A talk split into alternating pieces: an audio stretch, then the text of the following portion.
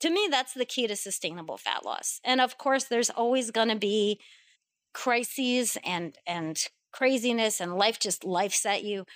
And so it, it's really a matter of understanding how to roll with life, whatever's being thrown at you at the time, in a way that doesn't completely take your needs out of the equation. Yeah, on my hustle, keeping it going. This what you need. Yes, indeed. This is coaching your coaching, hosted by Yash, the podcast, interviewing the elite, high school, collegiate, and professional athletes, trainers and doctors.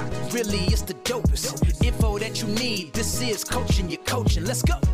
Melody, we appreciate you hopping on with us. I have to say, going through your bio, the biggest thing that stands out, and I'm sure anybody would say this, is 28 years in the industry. That's no joke. Yeah. You've been here for a minute. Could you tell me, please, what got you started into getting this industry and how did that journey come across? So random because I was not athletic growing up, like at all. I was bullied in school and I was like the last one picked for every sport. And I did dance because you're supposed to be cultured. And I was pretty good at dance, but I wasn't like a competitive dancer or anything. When I went to college, I kept up with dance and I actually started training for competition and things like ballroom, and that was fun. But then when I got out, I'm a musician. I wanted to be a musician. It's not a sensible career. And my major was education, elementary education. And I did know I did not want to be a teacher. I have a hell of a lot of respect for teachers. It's like the hardest, most underpaid, underappreciated job out there. But I don't have, I can't do it. So I needed to do something. So I became, I was, I worked in advertising. I was an account executive for a while and I didn't like that. Everyone was drunk at lunch but me. It just kind of wasn't my scene.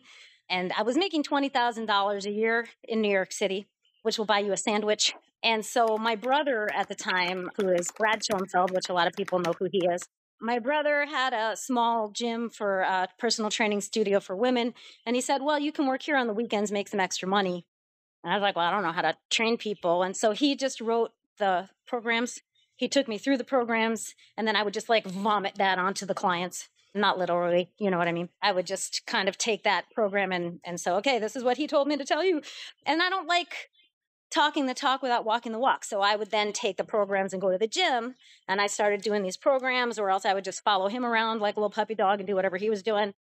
And I started really kind of enjoying it. And what I realized was that was the only with all the careers I've had and I've had many that was the only career that I had where I was tangibly making a difference in somebody's life. Besides music, that's the only other career that I've ever had where I tangibly made a difference to somebody. And so I want to keep doing that. That's the only thing I ever wanted to do. That's why I studied education. I was like, I'm going to change lives. So this was a way that I was actually doing that, just one person at a time. And it was really cool. So whatever else I was doing, I was doing that on the side. And then September 11th happened. And when something like that happens, it kind of makes you reevaluate your life. The other thing that makes you reevaluate your life is the fact that the project team you were working on shut down completely and the company almost went out of business. So I had to leave where I was at. I was in Chicago at the time, and the guy I was with at the time lived in LA. So I was like, well, what do I want to do and who do I want to do it with? And so I decided I wanted to go to LA and be with him I was wrong about that one, but I was correct about the career path. So I, I kept on training and I just went in full time when I came out here. And that's been all that's that's where I went from there. That's awesome. I recognized the last name. I just thought it mm-hmm. was a crazy coincidence. We've nope. somehow separately been contacting you and Brad. So we ah. have been linked up with Brad. And you somehow, I think, in the same cycle as well. So we actually interviewed Brad's master student Max, and we're hoping to set up times with Brad next. You know, hopefully in New York, because Kevin's out in uh, Jersey right now. He doesn't know this, but we're hoping to link up with him in New York. Uh, yeah. That was craziest. That's well. I think I had pretty similar ideas growing up because for me, I wanted to get into teaching because I didn't like my teachers growing up.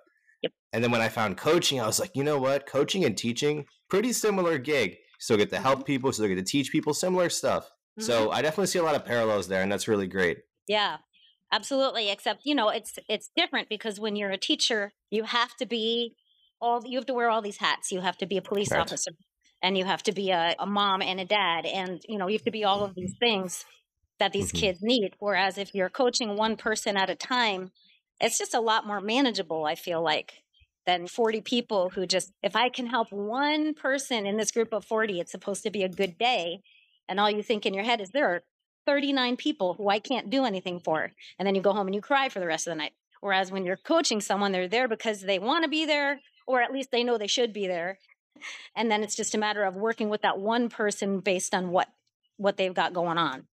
It's so cool that you mentioned that melody because I can relate a lot. I had an experience my sophomore year of high school where I had an injury and I ended up in a physical therapist's office. Mm-hmm. And I admired so much the lifestyle of kind of being in a gym and helping people. And in that moment, I was, I knew it. I'm like, all right, I'm going to be a physical therapist.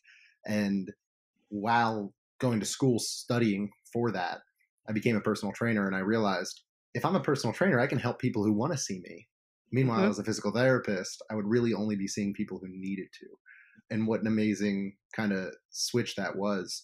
I don't really have a question in, in, in that regard for you, but selfishly, I don't know how much time we have together. But the thing that I selfishly want to know the most from you, I happen to be a meat eater, and mm-hmm. I, I, I saw your book, Pleasure Not Meating You, mm-hmm. and I want to learn how to make a vegan lifestyle or non-meat eating lifestyle, however you want to put it, effective for for health and fitness goals. Because I do work with clients who don't want to eat meat, and I don't have experience to help them. I, I don't even know where to begin, but I would love to know what led you to that lifestyle. What do you find value in it, and how do you do it in a way that's sustainable? I mean, that book kind of gives you the basics, but I've kind of always been going down this road. When I was a little kid, I was, you know, we had a bird bath in the backyard, and I would go out there and save all the bugs out of it. That's just kind of always been the the direction I've been going in. And so for me and my morality, it's just kind of it's kind of like religion to me. It's like this is what I believe in. I'm not going to try to make you believe what I believe in because that's not my place. But this is what I believe in, and this is my perceived path of least harm. And so for me, if it were anything other than a moral decision, I don't know that I could have done it because when I went vegan, it was over 23 years ago and it, nobody was vegan when I went vegan. I was vegan before vegan was cool. So nobody was vegan at that time. And it was like you had the eraser, like the soy eraser cheese that was just the worst stuff in the whole world. And you had TVP, which is textured vegetable protein, which is these dehydrated soy nuggets, and it's just not not delicious. And so, you know, you, you didn't have a lot of options. Now, veganism is trendy, and there's like some of the vegan stuff out there is better than what I remember the meat stuff tasting like. I didn't stop eating meat because I didn't like meat. I stopped eating meat because I didn't want anything to die because I liked meat. And so for me, this was this was a logical thing, and it worked really, really well for me. But but also I am a strength athlete. And so I need to be able to support my nutrition with my diet. I need to support my performance with my diet. So the thing that I do is I prioritize protein at every meal. I decide what protein or combination of proteins I want in that meal. I decide how much I need to get around the amount that I want in that meal. Usually I aim for somewhere, I'm, I'm not like weighing and measuring my food or anything, but I aim for around 40 grams minimum per meal. And uh, I start with that. I throw in a whole bunch of veggies and then I create whatever I'm going to create from there. And that works really, really well for me. But it's it's a lot simpler than I feel like we make it. There are some supplements that I do think vegans need to take. It's either you need to eat fortified foods with B12 or you need to take B12. We don't get any in our diet. Vegans do very well with creatine. Creatine is very helpful for performance purposes and recovery purposes. Vegans do really well with it because creatine is in muscle and we don't need any muscles. So basically, we're going from zero with creatine. So unless you're a non responder taking creatine, vegans tend to do better with it. And then I also do recommend taking a vegan DHA EPA, which is essentially fish oil. Fish get that from eating algae. They don't produce it naturally. They get it through eating algae. So in this way, you're cutting out the middleman. It's your body doesn't care if it comes from fish or not. The studies on DHA EPA show that the algae is is pretty equivalent to fish oil. And so to me, even my clients who aren't vegan, I recommend them getting it that way. Number 1, you can make it in the lab so it doesn't have the contaminants in it that a lot of fish may get from being in the ocean, mercury and such. And also, it seems to be a little bit more shelf stable to my understanding. I don't know a ton about the pharmaceutical aspect of that, but it seems to be more shelf stable. And the most important thing is you don't get fish burps from it. And I like that. So, yeah, the DHA EPA is an important one. And then you just kind of have to analyze what you are and are not getting in your diet and adjust accordingly. I would argue that people who aren't vegan probably need to either analyze their diet and see what they're not getting, there's a good chance you need to supplement I appreciate that well-rounded response so much. I'm already taking notes. B12, creatine, DHA, EPA, and I too am not somebody who takes out a food scale every time I eat. It's wild how similar of a philosophy I have is like prioritizing protein at each meal and going from there. Yeah, if you look at the research on protein, your body doesn't care where it comes from. It cares that you're getting it. And so it's a matter of understanding that in a vegan diet, you need a wide variety of protein sources just because the amount of amino acids that you're getting is not going to be equivalent to meat. And so there are a couple of complete proteins in the vegan diet, but even then, the amino acid content is lower than what you would be getting in meat. And so, getting a wide variety of protein sources, and you may need even a little bit more protein than than a meat eater might protein sources. But yeah, as long as it's equivalent, your body doesn't care where it's coming from. That's incredible, and mm-hmm. I'm sure it's within the book, and I'll have to get myself a copy. But one of the obstacles I run into with myself and a lot of my clients is a term that I call macro baggage. It's like mm-hmm. you want to get your protein, but while you're chasing that protein intake, if you're a weight loss client, you're also consuming fats, carbs, and calories along with that protein. Sure. I'm curious if you had like a top three to five protein sources that were dense in protein but didn't come with a lot of baggage that work on a vegan diet, what would that kind of short list of go to protein sources be?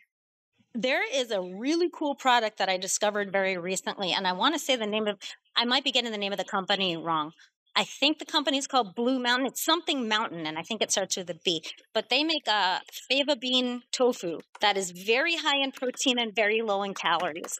I really, really like that product. And you just cook it the same way you would cook tofu. A lot of people kind of like hold their nose at the idea of tofu. Tofu takes on the flavor of whatever you're cooking it in. And so it's just a matter of learning how to cook it right. I also make my own seitan. I do not like labor intensive things. It is not hard to make. And the reason I make my own is because a lot of times when you buy it in the store, it's just wheat gluten. And while wheat gluten does have high protein in it, the quality is not that high. But when you combine it with a little bean flour, it becomes a very high quality protein.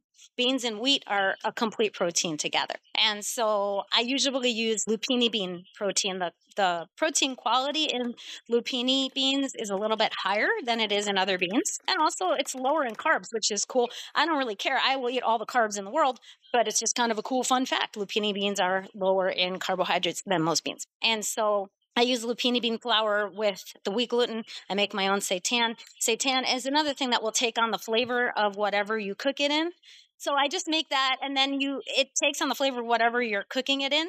And then it's also a texture thing. There's three ways to cook it. You can boil it, which I never do because it gets soggy or you can steam it, which is kind of my choice. I put it in the instant pot and I steam it in the instant pot, and I really like it done that way. Or you can bake it too, and sometimes I'll steam it first and then bake it, and it's nice and firm that way and takes on the flavor of whatever you're cooking it in. So that's another one that I use a lot. And I really, you know, a lot of people don't like the fake meat products. I think they're great. I, they're very convenient. There's nothing that's they're not going to harm you, right? People are like, "Oh, it's processed." If you chew your food, you're processing your food right? It's process just means you're you're changing it from what it is in nature.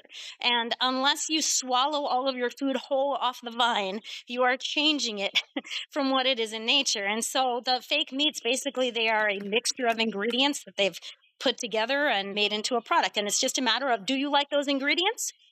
Do they agree with you? Great. It is a convenient source of protein. I have an entire stack of Tofurky for lunch every day because it's convenient, it's easy, and it is easy protein. And, you know, it's a choice. You don't have to eat that stuff.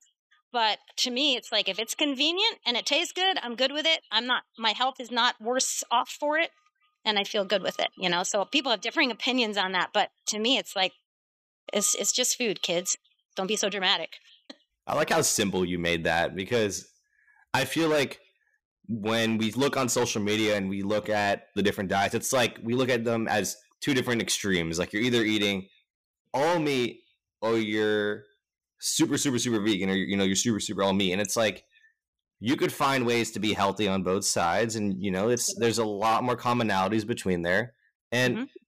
my question is, over 28 years, how do you feel like the health and fitness industry evolved? I mean, now it's evolving really fast with the AI stuff. Which I kind of have very mixed feelings about AI And a lot of people are asking, well, do you think this is going to ruin careers? And I feel like in some ways it, it has the potential to do that.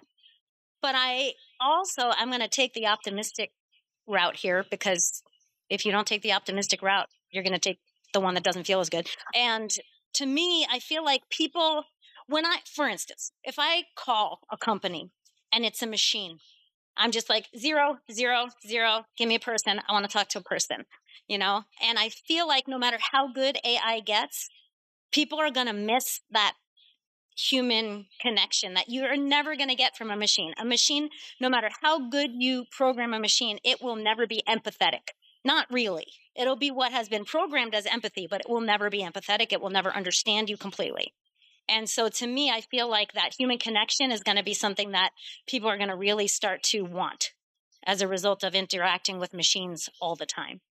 So that's my that's where I kind of feel like it's evolving into. But in the time that I've been here, you just see trends. You know, it's like, oh, here's the cool new gadget. Everybody does kettlebells now. Okay, cool. Everybody does Bosu now. Cool. We're gonna everybody's gonna stand on one leg and juggle fire now. Cool. So there's always kind of the new thing, but it always comes back to the basics, I think.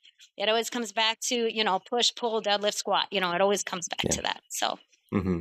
definitely. And I love how you brought that up because I'm curious as a gym owner for your clients who come in thinking that this is the wave, how do you accommodate that to say that we are keeping up with what you think is interesting, but at the same time that you know that the fundamentals are going to stick through? How do you balance those two things? That's kind of the cool thing about working with people on a one on one or in a small group basis is that you get to know them and what they need. And I'm a big fan of meeting people where they're at. I'm not going to try to push what I want for them onto them. If where they're at is I need to feel like I'm going to die at the end of every session, I will talk them through why that's not necessary, why they don't need to do that. I will take them through one of my sessions and I will show them that, look, you are going to work, right? And you are going to get stronger and you're going to move better. And you don't need to feel like you're going to throw up every time you train to make that effective. And usually they're like, oh, this is actually working for me. And none of those other things were. And I never stuck with it because it was miserable. And then there's always going to be people who are like, no, I want to throw up. And they won't train with me. And that's cool. That's awesome, Melody. Um, I spent probably a decade working with people in person. And I always found it was a combination of like, all right, what do they want today that's going to give them what they're looking for so that they are in love with it, they enjoy it, they feel the value, they keep coming back. But how do I sneak in what it is that they actually need? And a big thing that I noticed is the challenging part of working with people in a brick and mortar facility is when they walk in the door, they tend to have already diagnosed their own problem mm-hmm. and prescribe their own solution. And they mm-hmm. walk in knowing, oh, my problem is that I don't have a trainer, and my solution is that I'm going to see you three times a week, and voila, all my problems are going to be gone. But the reality is, the problems don't exist in the gym. The problems exist at home. And I'm, I'm mm-hmm. curious how, how do you communicate that to your clients and how do you transcend the work that you do in the facility and help them actually change their behaviors at home which is where the health problems occur? I mean ultimately you can't. You can't control what somebody does unless you're watching them 24/7 and you can give them the facts. I give people tons of facts. I have an ebook i send to all my clients about fat loss. I wrote a book on the science of fat loss called diet lies and weight loss truths and i wrote that book off of this ebook that I used to send to my clients. I send that to everybody because it's the basics of how I, my master's is in health psychology. And for me, it's like the basics of the psychology around what you're eating. And so I send that to everybody and they either read it or they don't. Ultimately, I can't control what they do. And then they come in and they tell me, I, I have one client who comes to me every time she comes in, she's like, Oh, I got to lose weight. And I'm like, Okay, well, you got to do this and this. And she's like, I know that. And I'm like, Okay, well, are you going to do it? She's like, Nope. And I'm like, okay, well, you're not going to lose weight. And then recently she's been coming in and saying, boy, people keep telling me I look thinner. I'm like, that's great. Did you change something in your diet? And then she'll continue to talk about, people keep telling me I look like I lose weight. And she avoids the question. And I'm like, did you change something in your diet? Nope. Okay, well, maybe you're wearing your skinny clothes. That's great. But I don't think you lost weight if you didn't change anything in your routine or your diet. But it's awesome that people are noticing that. that ties into why I'm not too concerned about AI. I think people know the inputs that you need to input to change your health. Yeah. They know them. if it were as simple as what is the best thing to do, we would all do it. But an idea that has become blatantly obvious to me is you can never own your health. You can never accrue enough of it that it, you just have it now and you can put your feet up and relax, but you actually need to continue to put the inputs in for the rest of your life. There's never there's never a time where you can retire from exercise and nutrition. So finding the inputs that you actually enjoy doing for the long term is so much more valuable than an artificial intelligence telling you what the ultimate input is. And I know you mentioned you work with just like an array of clients. Yeah. How do you go about the process of finding what's best for each unique individual and kind of getting them bought into it as they evolve as humans? I mean, every session is an assessment. The first thing I ask people when they walk in the door is, How are you feeling today? Every single time because your body is different every day, right? And so when people come in, oh yeah, my back, oh I didn't sleep well, or oh my wrist hurts, or I don't feel like being here today, or oh, I'm ready to go. So whatever it is, you take that energy and you always have a plan B, C, and D depending on how they come in. And then of course you always keep their goals in mind. This is what we can do within your capacity today that is going to continue to take a step towards your goals. Definitely. Yeah. The way I first met Kevin was Kevin was my trainer for a while. And the first thing we did when we walk in is like, what's hurting? And we'd fix it.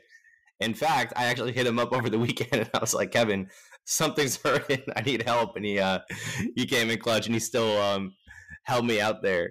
Yeah. So something I'm really curious about is you spent time in corporate before you opened your gym. A lot of times, and especially, you know, we spend a lot of time in the CrossFit space. A lot of CrossFit gym owners get into it because they like fitness but they don't necessarily know the business side of it.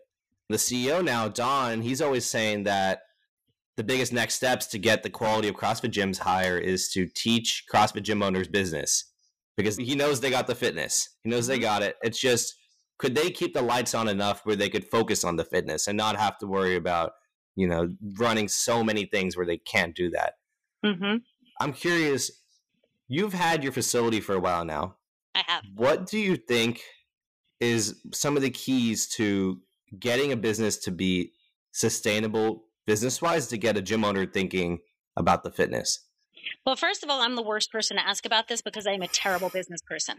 Um, but I will tell you this I have succeeded because I know the bare minimum it takes for me to stay in business. And as long as I hit that bare minimum, I'm good. I have excellent word of mouth. I do not advertise because I don't feel like it. I do not I don't have an email list. And this is something that I know is going to drive some of my some of my friends are super into the to the email social media thing that's going to drive them nuts because I know what I should be doing. I just don't do it. I don't feel like it. That is not where my priorities are. My social media is 90% guinea pigs. Like I don't do anything right. I don't do anything the way you're supposed to do it. An excellent rapport with my clients. I'm very involved in my community. People know who I am around here because they've seen me. I give everybody's dogs cookies because I like dogs more than people most of the time. And so people know who I am and they say, hey, there's this gym that has no obvious signage over here. You should go check it out. So that has worked for me. I can't say that's going to work for everybody, but to me, if you give great service, people will come, you know? But I also never needed to be that that multi-million dollar trainer. Like I, I, this studio is all mine. I do not want to work with other trainers. I, I don't want the headache. To me, like the fewer humans you have in a, in a, in a space, the fewer headaches you have. And so I have had to do this in a way that I don't get money from support staff. Like I don't get rent money from other people. I have to be able to do this on my own. For a lot of people, that would not be a possibility. So they would they want a bigger facility or they want a more expensive facility than what I have, they're going to need to rent out to other people in order to make that work. That's so awesome. It's it's wild because all of the the business hacks of lead generation and marketing and all that it's just a fast track to put you out of business when there's not heart and soul behind the product.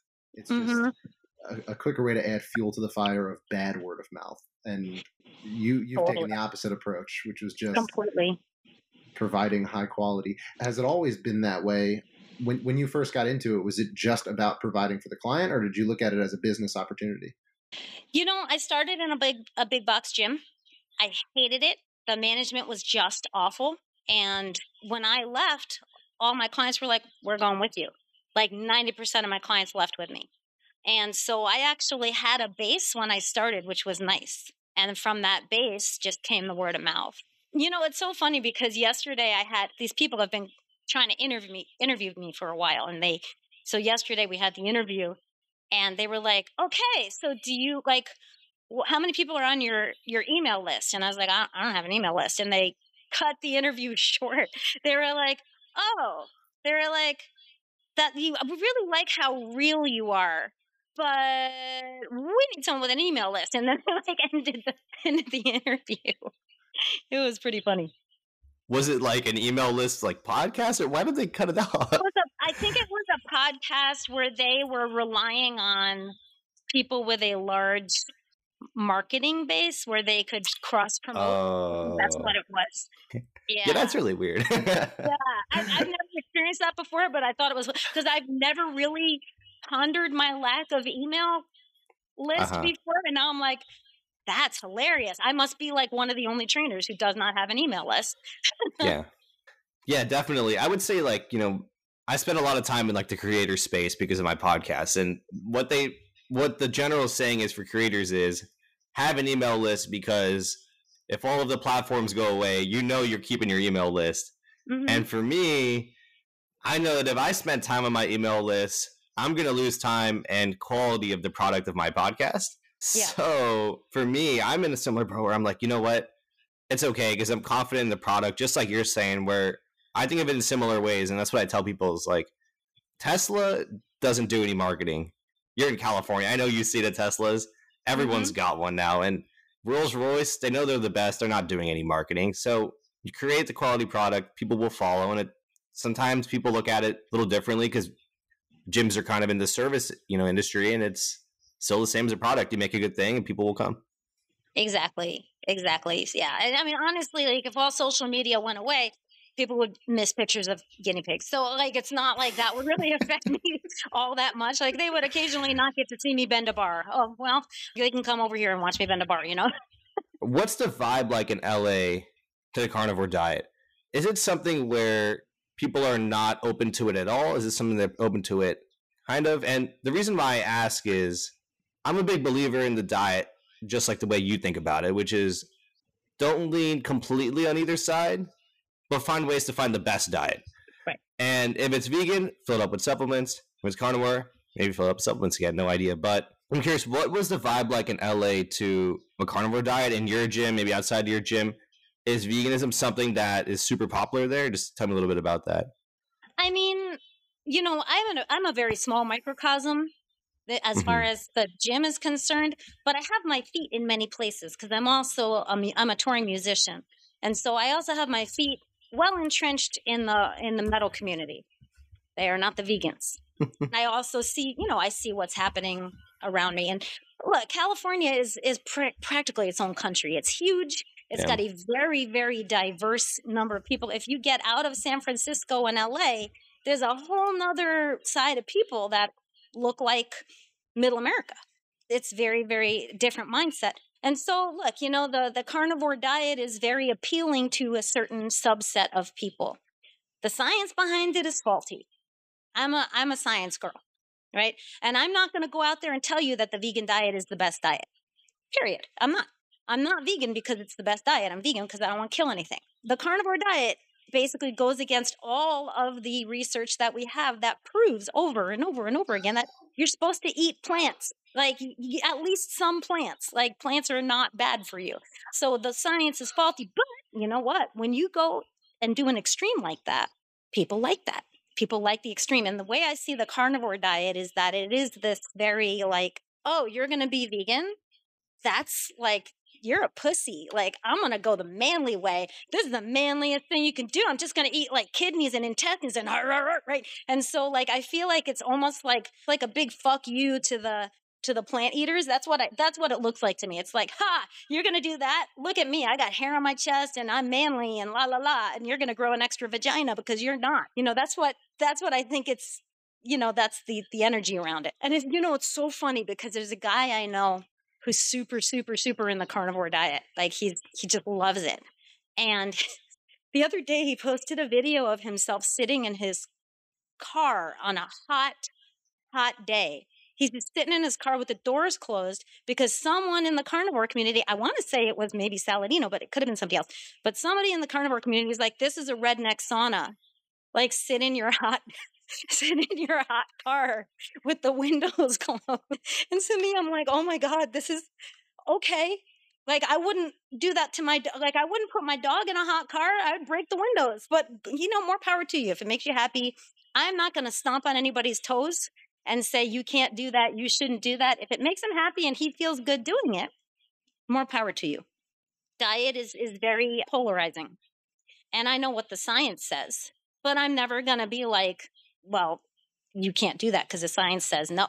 Look, if you feel good and you're happy and it's sustainable for you, have at it. You know, if you want to sit in a hot car and eat an intestine, more power to you. It's funny how strong psychosomatic effects can be that your belief in something to that level of extreme could actually elicit positive feel good results just because you identify with it. Mm-hmm. We have a very interesting culture of, especially like over the last, I would say, 10 years, there's been this growing culture of hate is maybe the, the right word. It's like, I'm going to do something because it's the opposite of what that guy does. And it makes that guy pissed off. So I'm going to do the thing that pisses that guy off. And I feel like there are so many things that are capitalizing on that mentality. You know what I'm saying? And I feel like the carnivore diet is is is kind of it falls in that category of I'm going to do this because it flies in the face of everything that says that I shouldn't do this. I think a combination of social media being so polarizing, you get mm. attention mm-hmm. when you're an extreme. Like the most extreme yeah. opinion gets the most attention. Oh, and it makes money, man. It makes money.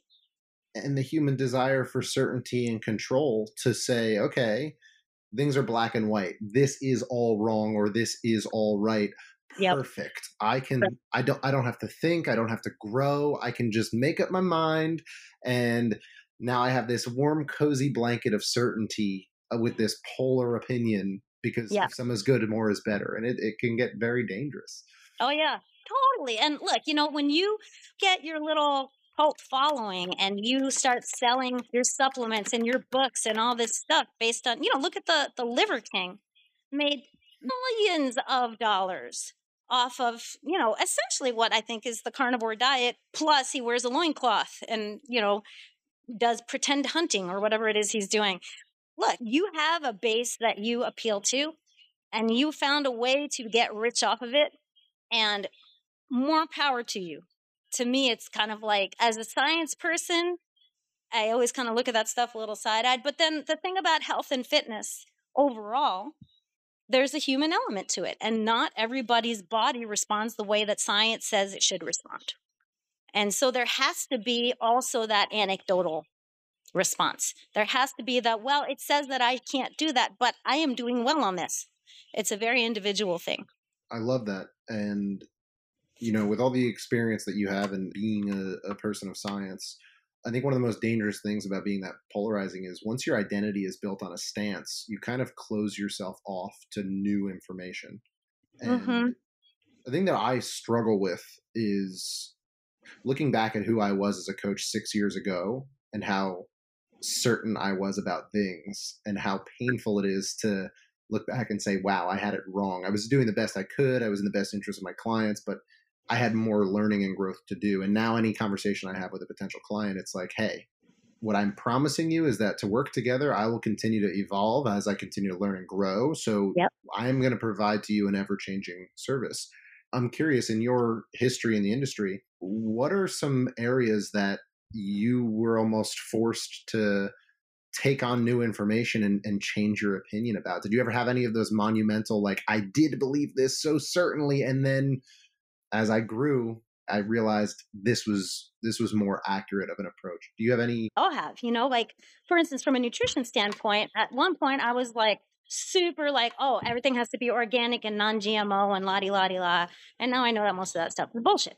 Also, there was a point many, many, many years ago where I believed that any press should not go beyond 90 degrees angle and any squat should not go beyond 90 degrees angle because then your shoulders and your knees fall off if that happens. I was very anti bench press for a while, which I don't remember what the logic was there, but I was really super anti bench press.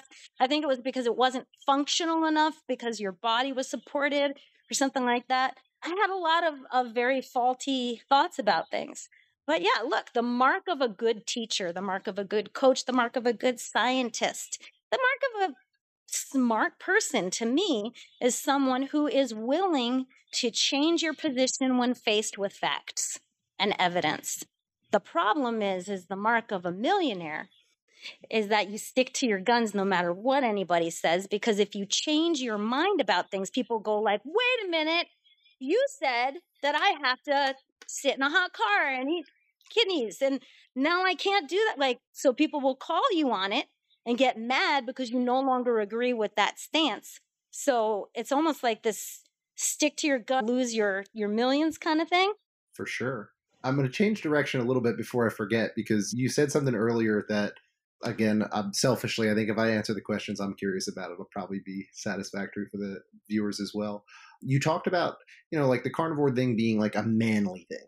Yeah. And I notice in my coaching, it probably has just as much to do with me as it does my clients, but I notice that I need to approach coaching females and coaching males quite differently.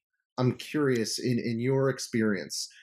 Obviously, every every individual is super unique on an individual basis. But if you had to give it one, like as a majority, do you see a difference in in how to motivate and communicate with a female versus a male when it comes to changing behaviors, when it comes to to moving forward with their fitness?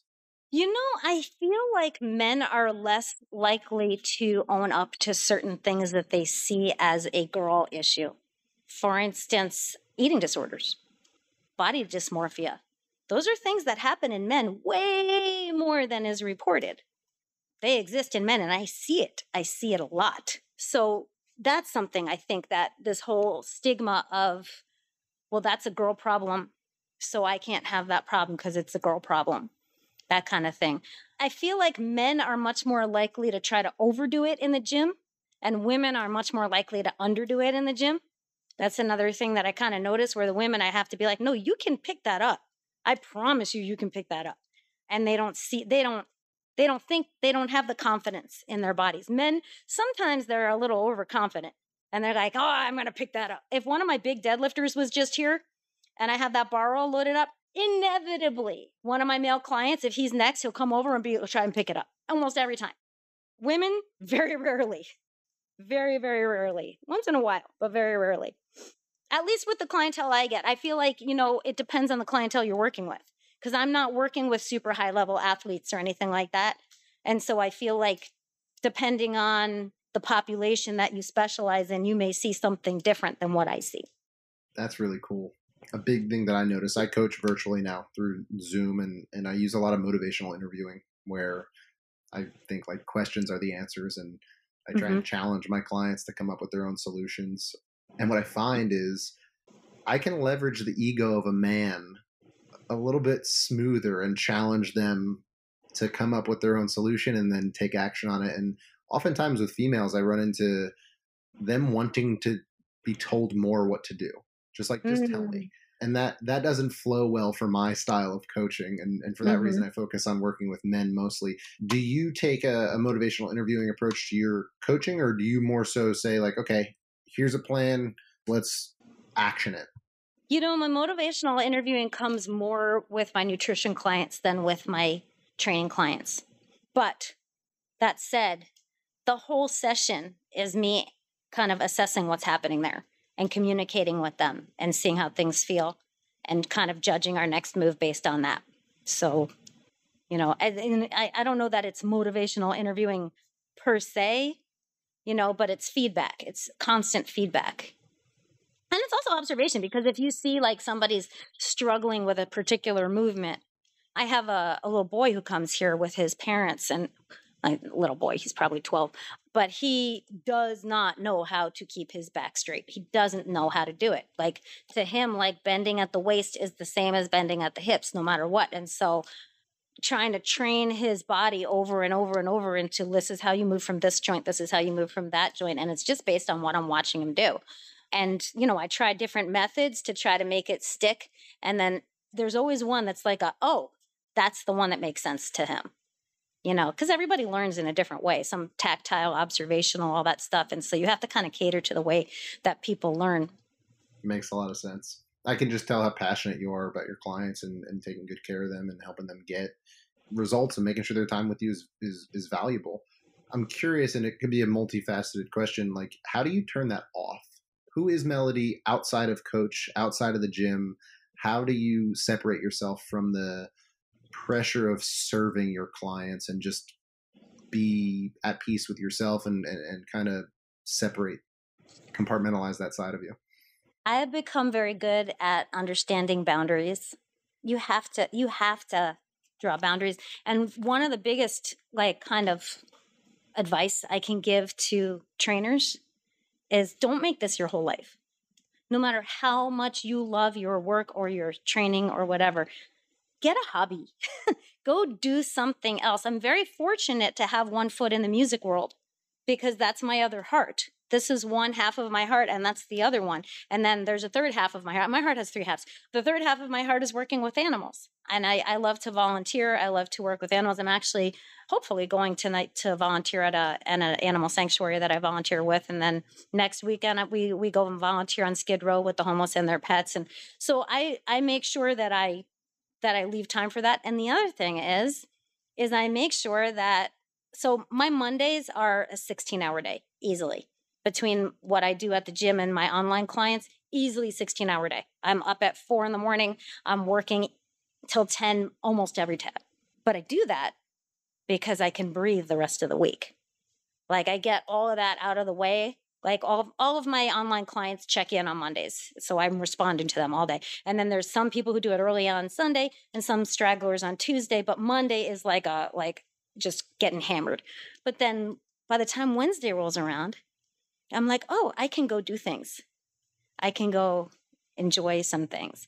Also, I I have prepaid for a spa appointment because if I don't do it in advance, it's not going to get done. And I tend to not really pay a lot of attention to like, oh, this is my beauty thing. But I bought a Groupon and I was like, you know what? I'm just going to do this thing that's relaxing. So I do stuff like that for myself just do do things that are that just feel good just for the sake of doing things that feel good definitely i love that i have a lot of parallels there with making sure that fitness doesn't become a whole identity especially yeah. for myself because for me i always thought you know i'm the athlete i'm i love training hard i love doing this stuff and then when i tore my acl it was like well i can't train for a long time so we physical therapy for for a while you know who am i now you know i can't go out and train do this stuff and Mm-hmm. Even it feels like when I get sick and I have these identity crises, like, oh, I can't work out. It's been forever. I really want to get back out there. And it's like, who am I? And, you know, it's this crazy yeah. thing. I really love that parallel. And I'm curious in this current time, what's really exciting you in the science world? What's something that's got you really excited? to be honest, I'm really excited about all the advances that have been made in, in vegan food, like making meat out of uh, cells in the lab. I think that's amazing a lot of people are like, oh, that's scary. Look, it's not scary. To me, that is going to, first of all, save a lot of animal lives, ideally, but also it's so much better for the environment. And it's probably a lot cleaner as far as like not soaking things up from the environment. You know what I'm saying? Like if there's like a lot of pollutants in the air and the water and things like that. If you're growing it in the lab, you're not you're not passing that on. You're not giving it antibiotics and you're not giving it hormones, you know, things like that.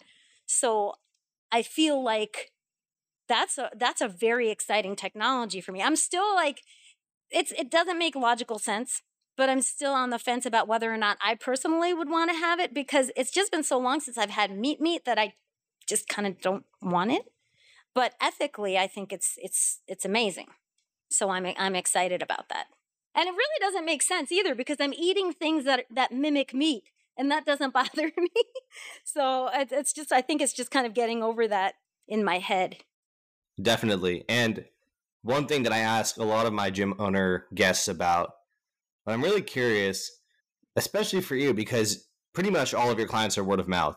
Yeah. How do you foster a good gym community at your gym? It's something that we spend a lot of time at in the CrossFit space asking, and you know, we feel that CrossFit gyms have like a really nice community, and that's what gets people in the door, regardless of how great that product is. That community will help, and it will help bring people in the door. You've been running for a long time. Pretty much everybody in your gym's word of mouth. How do you mm-hmm. foster a community in your gym? Let me tell you this CrossFit does that better than anybody I know. That is the thing that CrossFit does. To me, that's like, that's behind the success of CrossFit. You could go to CrossFit and your arm could fall off, and you will not be able to wait to sew your arm back on so you could get back to CrossFit. That is what I've seen from CrossFit. It is like a rabid, and I think that's amazing. That's that's incredible for me i don't it's not all group classes here so it's it's a little bit different but my small group classes, they all have each other's phone numbers. They all like are on each other's social media. They've all become really good friends, which is really cool to see. And then, you know, I have small events here. Like I did a truck pull with my clients, which was really fun because none of them thought they could pull a truck and they all like one of them has has the video on her phone that she shows to her friends all the time she's like look what i did which is really fun and so i'm having my 10 year anniversary party here in September and we're going to have like little competitions and you know i'm going to teach the kids how to bend nails and, things like that and it's just going to be really fun so i do little events like that as well. I sometimes teach free classes here like i'll do a nutrition class so the community can come in and talk about you know nutrition and things like that i did a cpr class in here one time i didn't teach it but i had a, a somebody come out and, and do a cpr class here and those little things. And I also just kind of feel like being part of your overall community is important. I'm pretty, pretty active in the Pasadena and Altadena like circles. Like people know who I am. Every Thanksgiving, I put a an invite out to the entire neighborhood. Like I'm like, if you don't have a place to go, come to my house. So I do things like that. So it helps. Awesome. Yeah, that's really awesome. I didn't realize that about the Pasadena community for the small time I was there very mm-hmm. tight knit. Everyone's very friendly, and I can definitely see how exciting that would be for your guests. Like you see these people, you get to work out with them, and then you have these events with them, and mm-hmm. you get to talk to them when you're not, you know, panting and like gasping for breath, and you to talk to them, mingle with them, and these are the people you see around town. It's really awesome that way. And yeah, one thing I'm curious about. I'm the, I'm the cookie person for the dogs in the neighborhood too. Yeah. so like, there's always people like coming in with their dogs, and they get cookies, and they you know, it's it's just kind of fun. Like my clients, yeah, the, the, dog break too. Yeah, that's awesome. I did notice um, Pasadena is a pretty dog friendly town too. I didn't notice yeah. that. I did not have my dog there while I was there, but I he would have loved it there. Yeah, that's very cool. Yeah, and so Brad, obviously, usual fitness guy, yourself, longtime gym owner. What is the rest of the family like? Do you see any commonalities in fitness among the family? I'm curious to hear about that. So my sister's my sister runs. She likes to run, and her sons are all runners and her middle son is an elite runner like in his college he's like one of the top runners in his school which is really really wow. cool and then my my other brother he he he works out he's not like competitive at it or anything but he he likes to work out my niece went to a military college and she went to the citadel and she she took the the working out with her when she left. So she's she likes to train. She's she's gotten real strong. She became a cop. She was a cop and she's not now, but she I think she's planning on becoming a trainer is my understanding. So we all kind of took something of of fitness and took it with us, you know. So it's pretty cool. Cuz we weren't raised like that. That is so awesome that you get to share that the family. Not being raised like that is the story of my life. Yeah. I'm, I'm kind of the black sheep of a family of five kids, and I'm, I'm really the only one who took up fitness as a passion. But with that, I recognize a lot of the hurdles, just the psychology of the household I grew up in, the things that I battle to to stay diligent with my health and fitness for the long term, and it's become kind of an obsession of mine to to study. I'm not sure how accurate the, the statistic is that 95% of people who lose weight gain it back. Yeah, it's pretty but, accurate but I'm I'm curious in your opinion, what separates that five percent? What is it that the five percent who succeeds to keep it off and, and keep this change for the long term? What are they doing special? To me, it's all about sustainable practices and not just addressing it from a, from the point of view as well i'm going to do this till i lose the weight and then i'm going to do something else i think most people do the quick fix they're like well what is the fastest way for me to get from here to there? I'm going to do that until i can't do it anymore and then i'm going to feel really deprived and i'm going to bounce right? The clients that i work with we work with their mentality and their behaviors around food and we do it ideally very small steps at a time. Because if I want to get from here to there and I take a tiny step, I'm still going to get there, right? It's is going to take me longer, but I'm going to get there. And the key to habit change is being able to practice that habit over and over and over again until it just becomes natural. And so the ability to to break it down and be patient with it and do things sustainably and just do things kind of a little bit at a time, just little bites and then being able to kind of stack on top of those habits as you go. To me, that's the key to sustainable fat loss. And of course, there's always going to be crises and and craziness and life just life's at you. And so it, it's really a matter of understanding how to roll with life, whatever's being thrown at you at the time, in a way that doesn't completely take your needs out of the equation. So, if you only have one way to do things, you're probably not going to succeed because when you can't do things that way, what are you going to do? So, having a big old toolbox and where you can say, okay, last time this kind of thing came up, this is what happened. Here's what I want to change about that this time. So, here's what I can do instead this time. This is realistic. This is manageable. I can do this this time and not. I would rather people stay afloat than drown. And so just having that bare minimum that you can do when life is just insane is better than doing what you would have done otherwise. That makes me so happy because I think we ultimately fall to the level of our worst days as opposed to mm-hmm. rise to the level of our best days. Mm-hmm. And I see so many coaches in the fitness industry. Maybe they're insecure, maybe it's something else, maybe they're just following somebody else's lead, but I see a lot of coaches making it about themselves by having their clients do extreme things to get mm-hmm. results that they can then validate themselves with. And it's not yep. actually in the best interest of the client long term. Yep.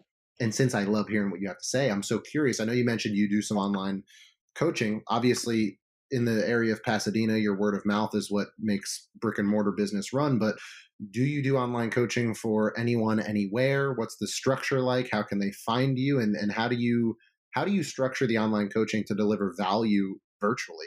I actually do it through a company called Macros Inc.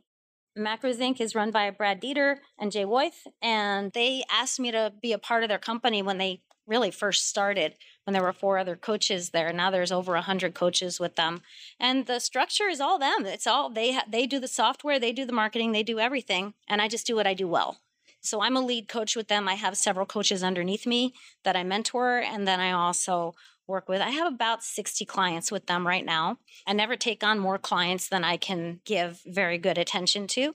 So I have a limit of what I can handle considering what else I have going on in my life and I will adjust accordingly based on what I we know what's going on. But right now that's a very reasonable number for me and I'm able to stay on top of of what people need.